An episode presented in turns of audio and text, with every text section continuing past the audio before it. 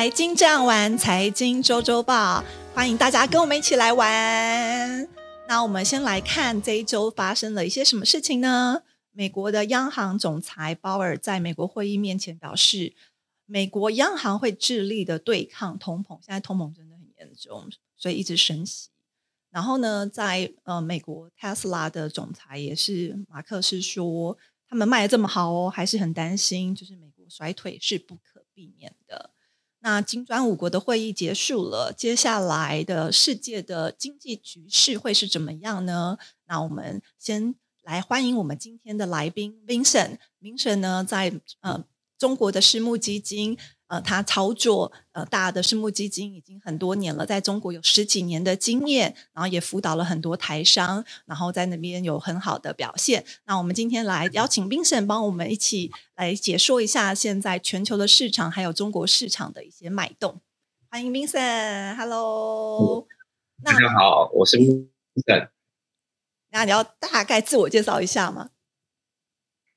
呃呃，我我我在呃大陆已经呃十年的时间，那主要是做这个呃私募股权基金的一级市场的部分。那过去除了投资之外，呃，本身在电子业有大概七到八年的这种运营的经验。呃，所以过去的十年在呃大陆的市场，其实也呃陪了不少的台商，呃，历经的不管是呃转型升级，或者是呃从呃中小企业呃呃。呃，茁壮成为呃上市公司的一个呃过程，好，那这里面不只有投资之外，还有呃经营管理呃跟辅导顾问的这个协助这样子，好，所以大概是以上我的这个背景跟工作的一个说明。谢谢你哦。那我们都知道说现在的趋势嘛，大家都觉得说，哎，美国会衰退了，可能接下来中国会取代这个位置，你觉得你有什么看法？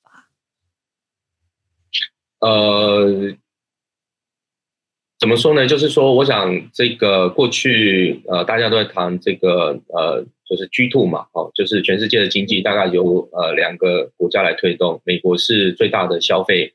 呃国，然后大陆是最大的生产国啊。那过去从二零零一年呃，中国大陆加入 WTO 之后，其实这个 G two 的这个运作就在这个这个世界上面，就是按照这个运行在做。在做一个运行呢，哦，那也大家也都有很好的一个呃呃这一个呃利益哦，就是呃中国也跟着在成长，因为它劳动力的输出，它还跟着这经济在成长。美国有因为低成本的这个呃商品的这个输入，所以它它通膨长期间就维持在这一个呃比较低的一个水位之下。那我想从呃呃一八年的这个美洲贸易的这一个呃这个开始以后，那经呃，供应链的这个结构，呃，包含政治的地缘政治的这个部分，的确，呃，开始呃把这个居住的关系做了一个开始一些剥离跟结构了。那呃，我想这个里面大家都感受到了，其实这个，嗯，不管是台湾的电子业在呃因为供应链的移转在撤出中国，或者是说呃从疫情开始以后。呃，因为呃中国供应链的关系所造成的这个商品这部分的这个通货膨胀的起来，其实都都其实源头都还是回到一八年的美中嗯关系贸易战的开始。好，所以 G two 的关系呃在过去在推动整个世界经济的这个呃发展，然后现在开始其实的确就像您说的，就开始已经产生一些结构，然后呃大陆也开始慢慢越来越偏向中国，他也决定说要那。欧美就是停停止供应能源给他们，然后也偏向中国这一边，感觉他们也想说不要用美元再继续做主要的交易货币，对啊，就是这样子的情势的走势，你觉得有什么接下来？因为你长期在中国嘛，那你觉得会有一些什么大的影响吗？我想以呃中国来讲，它其实过去几年就开始在推动所谓的这种。国内国外大循呃双循环的这个概念，也就是说，过去它是以出口呃带动的这种经济的一个引擎，它开始会转向做内需市场。所以呃，我想呃，像呃俄罗斯的这个呃石油的这一块，其实是因为地缘政治的关系。那对于大陆来讲，它其实更好的，其实它可以取得更便宜的一个能源嘛，哦。所以你回头去看这一个今年来讲的话，其实呃中国大陆的 CPI 其实还是维持一个比较好的一个水位哦，不像美国或是欧洲这么高。在某个程度来讲，其实也是呃受惠在于呃俄罗斯的这种呃能源的这种呃供应之之下哦，所以这个对于大陆来讲当然是还是比较呃有利的部分这样子。所以你觉得在通膨这一块，在内地其实是没有什么受到太大的影响呃，因为嗯，美国的这个通膨大概两个东西在驱动嘛，一个是呃二零二零年的 Q E 放水之后，从需求端去推动的这个通膨，另外一个其实就是供应链端啊，因为疫情封城的关系，不管是从半导体呃船运这些东西，在造成供应链的。呃，这个通膨，所以它其实是双重的这种推动下来。嗯，那大陆其实很呃单纯，它二零二零年的呃三月到五月之间封城之后呢，它其实经经济就恢复正常。哦，所以呃总的来讲，它其实在它也没有过度在放水的一个动作，所以可以看得出来，其实过去两年它的通膨呃 CPI 的维持还是相对是比较好的一个情况。嗯哼，了解。那，就是金砖五国就是这个会议结束啊，你觉得在呃大家之后投资大陆市场是有更多的利多吗？还是你觉得会是有怎么样的走势呢？呃，金砖五国的会议，我印象中每年都会办，应该都是在厦门哦。那我想，呃，这是当年这一个应该是高盛嘛提出来的这个。金砖五国这个概念之后，然后呃呃，刚好在原物料还有中国这几个呃经济成长比较快的一个呃国家，然后呃有这样的一个组织这样子。那我认为，其实现在投资大陆要看的其实还是内需市场，因为呃呃，其实目前呃中国人均 G D G D P 大概在一万美金左右。那从一万美金到两万美金的过程里面，其实它会呃衍生出来非常多的这种呃呃就是内需的一个机会呃，所以我如果我认为投资中国应该要投资呃应用在中国内需市场的一个部分。那您说的这个金砖五国部分，可能也更多的其实就是呃彼此这五个国家在彼此的这个呃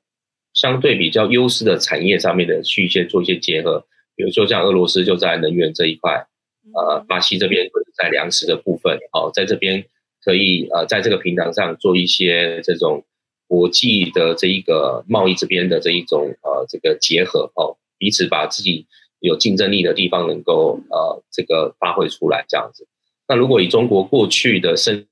产力的这种呃优势来看的话，它其实呃过去是把产品输出到全世界嘛。那现在是更多的是想做更好的产品来取代这种呃进口产品，然后来服务它的内需市场。我想这个是呃比较重要、比较重要的一个部分。这样。其实，嗯，这几年其实两岸的关系也不是这么好，尤其是台湾跟就是内地，就是一些政治的因素啊。那台商，因为你都是辅导，就是在做一级市场的。投资为主嘛，然后辅导台商。那你觉得我们现在台商面临的问题最大的问题是什么？然后接下来我们就是因为我们台湾的股市有些就是很多公司他们也都是在内地嘛，就像我我有买什么哎电动车啊或者什么的。那你觉得我们接下来的投资人他们应该要从什么地方去？呃，选择他们的投资标的物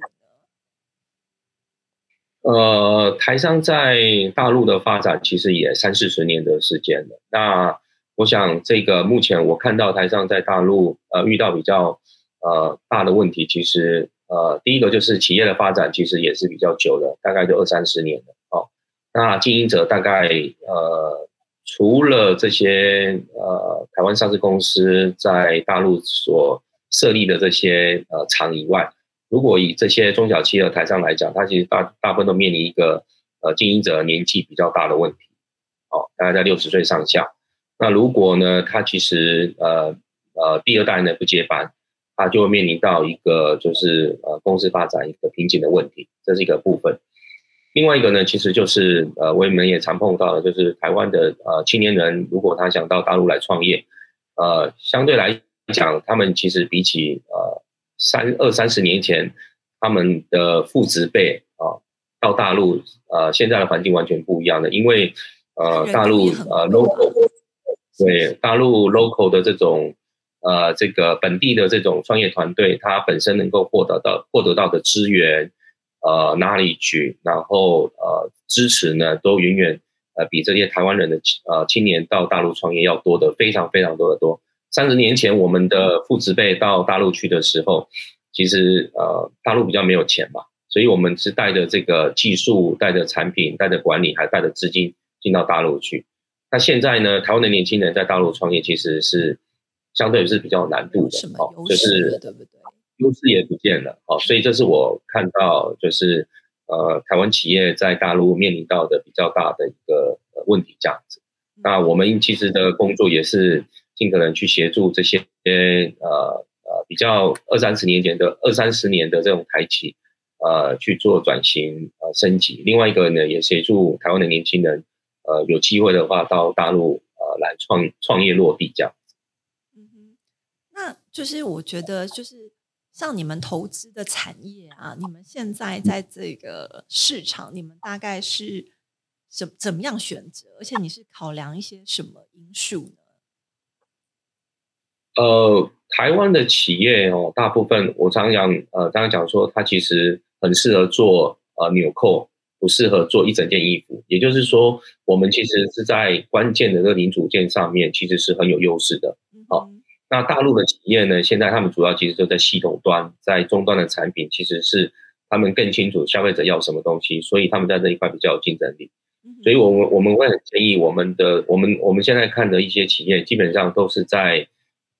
呃未来，不管是电动车，呃，不管是半导体，呃，新材料这一块，他们在一些关键的零组件上面呢，有一些呃呃竞争优势的。那我们呃协助他呢，就是怎么样去呃，就是扩大规模，能够融入呃大陆的这种内地的这个市场，这个是主要的一个部分。这样。那我自己是买汽车零组件，你觉得可以吗？呃，最近也跌蛮多的。你我想汽车的零组，你你如果去看的话，就汽车零组件，呃，过去的两个月在台湾。跌的比较多的原因，主要是因为上海封城，因为整个中国的整个中国企业汽车的这个生产基地大概就四块了，哦，就是修哎，呃，就是东北、上海，然后广州跟呃重庆这边是四大这个汽车的板块。那因为上海封城的关系嘛，然后之前长春也封城，哦，长春是呃长春好像是一汽吧，哦，然后。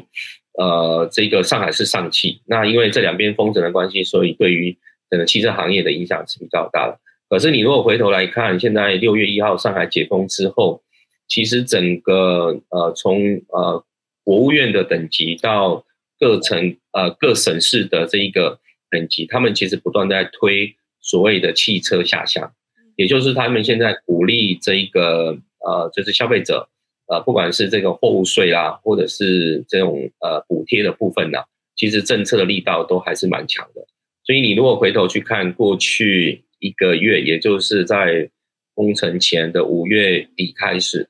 呃，整个 A 股市场的汽车类股、新能源类股，其实它的涨幅到现在大概都有呃四十到五十的涨幅。那哦，所以这个是新人这个是对。那还有什么？你觉得是他们现在内需市场，呃，就是是好时机，而且你也是被就是看好的，因为你说是以内需为主嘛。呃，我想如果以产业来讲，然后就是新能源车其实是大陆非常非常非常有竞争力的一个行业。嗯，OK，那车子的这种车子向来都是整个推动内需产业一个很重要的一个 GDP，因为一台车子就是二十万。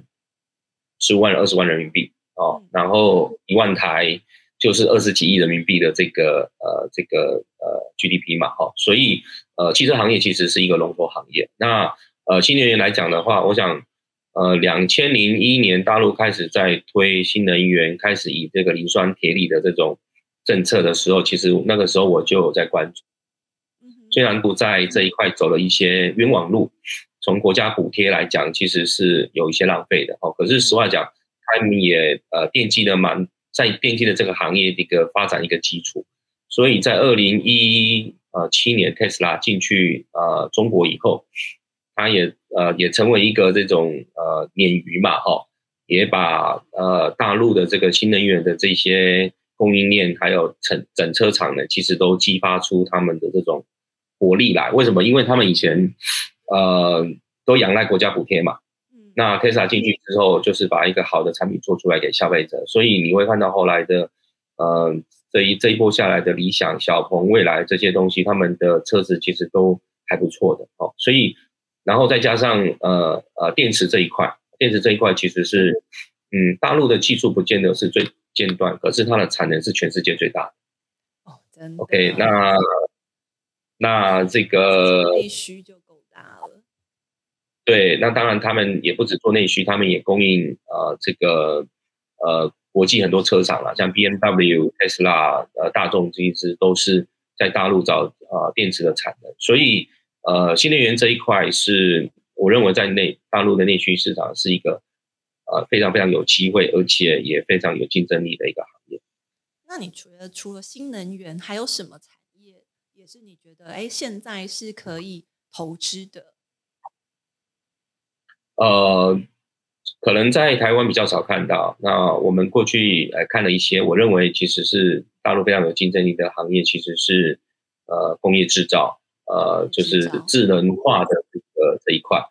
呃，你别想说，虽然我们都在讲说大陆的这种人工成本呃很高，可是从过去我几年来看，其实现在全世界在发展工业机器人。这一块，大陆其实是这个呃应用的领域，不只是有在工厂，还有包含在这个服务的场所，比如说呃你看到的办公室楼下的哦，它也有服务性的机器人，餐厅哦，或者是在饭店走道上面这个帮你送餐的这种服务机器人，其实大陆在这一块非常非常有竞争力。我甚至于知道是国内台湾有些的。呃，做这种机器人手背的这种公司，它现在有些零组件都是从大陆进口进来，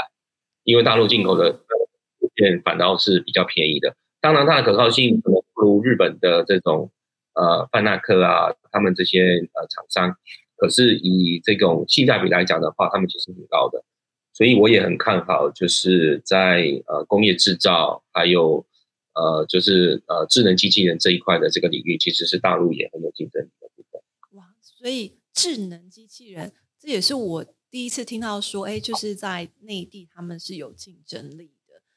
那就是现在他们的 AI 产业啊，就是我觉得，哎，其实很多的东西，他们像我们之前也是，因为有些他们的价钱有时候也就是真的比欧美的好很多嘛，所以我们也是会买也会用。那我觉得他们的品质是真的有在提升。所以就是呃，机器人，你觉得就是哎，他们其实也都做到已经跟日本什么的差，大概是差多少啊？因为我好像还没看过内地做的那个 AI 机器人呃，AI 其实 AI 跟机器人应该是两两个领域啦。哦，我我我讲，其实如果单纯就机器人来讲的话，它的 parts 来讲的话，我想日呃日本的一个供应商，他追求的是。就是精度嘛，哦，那呃，其实以大陆来讲，我看到其实他们对应用领域是非常重要的，就是非常看重的。也就是说，他们会呃针对这个领域的痛点去设计出来，可以满足这个领域呃解决这个痛点的一个产品出来，而且很快的能够铺上市，然后很快很快的能够把这个呃这个这个什么这个这个量把它铺开出来。我我打个比方，就是呃可能过去。呃，如果你去看去年呃软银的 SoftBank 投了一个叫高仙机器人啊，高是高雄的高，仙是这一个呃神仙的仙，好，它其实就是啊，它就是一个服务机器人，放在这一个呃，就是所有办公楼的大厅里面，然后它也可以做清销，然后它可以有提供一些导览的服务，然后你就看到它在大厅那里不断的晃来晃去，就是这样而已哦。可是它的量非常大，它的估值现在也非常非常高。哦，因为我之就是你在台湾看不到，北京，对我之前去北京，我还看过那种就是呃无人车，然后你就可以买东西，然后也可以有做一些消费，然后是是。对，OK，我们昨天对，我们昨天在谈一个项目，其实也是一个很有趣，一个台湾的年轻人在大陆创业的项目。嗯他他们在做一个东西很有趣，叫做呃环卫呃环卫环卫也不叫机器人，就环卫车辆的这种无人化，也就是我们在呃路上看到的这种扫地车啊，它把它做成无人的车，哦扫地，哦然后嗯。然后他因为速度速度很慢嘛，哦，就是速度大概二十到二十公里左右，然后在呃路边，然后要扫落叶嘛，哦，他们其实已经在呃大陆的一个城市取得他们整个城市的那种年度的服务合约，然哦。后本来它的环卫工人嗯大概是八九百人，然后也透过这种呃无人车的这种方式，慢慢去把人员降到现在大概六百多人左右，然后再慢慢的往下降。那你这个东西都你都很难想象，他们其实在其实我觉得中国大陆最强的其实就是应用领域，嗯哼呃，产品他们的产品就是在应用领领域里面不断的做精进，然后不断的这个这个这个提升。那我觉得这个是如果好好掌握这个机会的话，其实是很好的一个发展的一个方式，这样。嗯，那我还有一个问题，就是呃，因为我没有买过，就是在那个中国的未上市股票那些的。那你觉得，就是投资中国的一些未上市股票啊，或者是一些这种，你觉得有需要注意些什么？因为可能有一些呃新的东西，然后我们也看好嘛。那你觉得在这个投资上面，我们投资人应该要注意些什么？呃，我想一级市场，呃，一级市场其实有是未上市的这个公司，呃，是一般人接触的是会比较少一点的哦，因为大部分都是，除非你是很有钱的个人，你会用天使投资的角度来做呃个案的投资，那大部分其实都是机构投资人的部分这样子哦。那我想这个我常常形容啊，就是呃大陆的这个呃一级市场呢，其实是全世界最聪明的钱。跟全世界最聪明的人的一个一个一个一个一个环境了哈。那当然，我想这疫情也有些改变哦。这个呃，加上这个这个这个中概股的这个因素啦，哦，然后地缘政治啊、美中关系这些东西，这我刚刚讲的形容的这个东西开始有些改变。可是实际上它本质还是这样，就是它市场上其实有呃呃非常聪明的钱在找非常好的项目。所以你如果问我的建议，其实跟着这种呃，就是呃比较大的机构啊做投资，其实呃你你的胜率会高很多了哈。如果以以以要来看这个一级市场的这个部分这样子，那另外一个就是我想呃投资未上市的公司，其实人是最重要的，因为呃一样的产业，一样的这种呃技术或产品，其实不一样的人或者团队来执行。它出来的结果是不同的，所以呃，怎么去判断人，然后对，主要是经营者，就创业团队的部分，嗯那他们对于这种这个呃呃与运营的波动的这种呃这种那叫做应变能力、执行力，呃，这个呃，我觉得这是很重要的，因为呃这两种能力会决定呃企业在面临不一样的这种情况之下。你怎么去突出？怎么去呃呃，就是脱颖而出？我想这是很重要的。一个是呃，一个就是跟着这种呃呃比较比较大型的投资机构呃在看的这种项目，会比比较好一点。嗯，那就是今天我的感觉，好像虽然就是现在全球的。股市啊，全球投资环境是在走熊市。可是听你这样聊一聊，中国应该是接下来呃，在全世界的一些投资方面是比较更适合投资的投资市场，